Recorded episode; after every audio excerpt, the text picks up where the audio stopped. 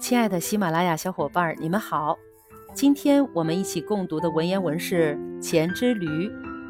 《钱之驴》是唐代文学家柳宗元创作的一篇寓言小品。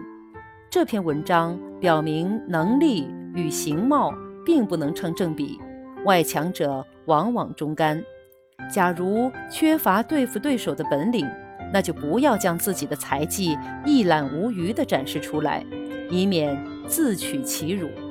接下来，就让我们一起共读《钱之驴》。钱无驴，有好事者传载以入，至则无可用，放之山下。虎见之，庞然大物也，以为神，必临间窥之，稍出近之，印印然。莫相知。他日，驴亦鸣，虎大骇，远遁，以为妾室己也，甚恐。然往来视之，觉无异能者，一袭其声，又进出前后，终不敢搏。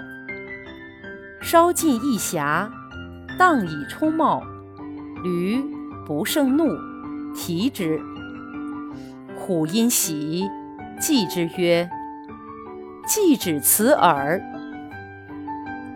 因跳亮，大喊，断其喉，尽其肉，乃去。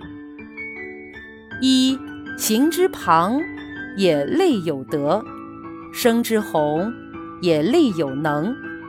象不出其迹。虎虽猛，一畏，足不敢取。今若是焉，悲夫！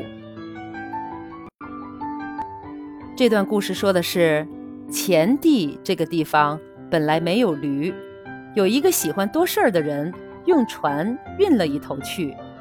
驴运到之后却没什么用处，就把它放置在山下。老虎看到驴是一个庞然大物。还以为他是什么神物，躲藏在树林里，偷偷地看他，渐渐小心地出来接近他，惊恐疑惑，不知道他是什么东西。有一天，驴叫了一声，老虎十分害怕，远远地逃走，认为驴要咬自己，非常害怕。但是来来回回地观察驴，觉得它并没有什么特殊的本领。老虎渐渐地熟悉了驴的叫声，又前前后后地靠近它，但始终不与它搏斗。渐渐地靠近驴子，态度也越来越轻武，碰、倚、靠、撞，去冒犯这只驴子。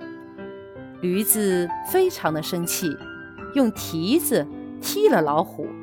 老虎于是很高兴，心里盘算，驴的记忆仅仅只是这样罢了。于是他跳了起来，大吼了一声，咬断了驴的喉咙，吃光了它的肉，然后离开了。唉，外形庞大，好像有德性；声音洪亮，好像有能耐。当初要是不使出他那点本事，老虎即使凶猛，但犹豫多疑、畏惧，终究是不敢吃掉它的。如今落得如此下场，真是可悲呀！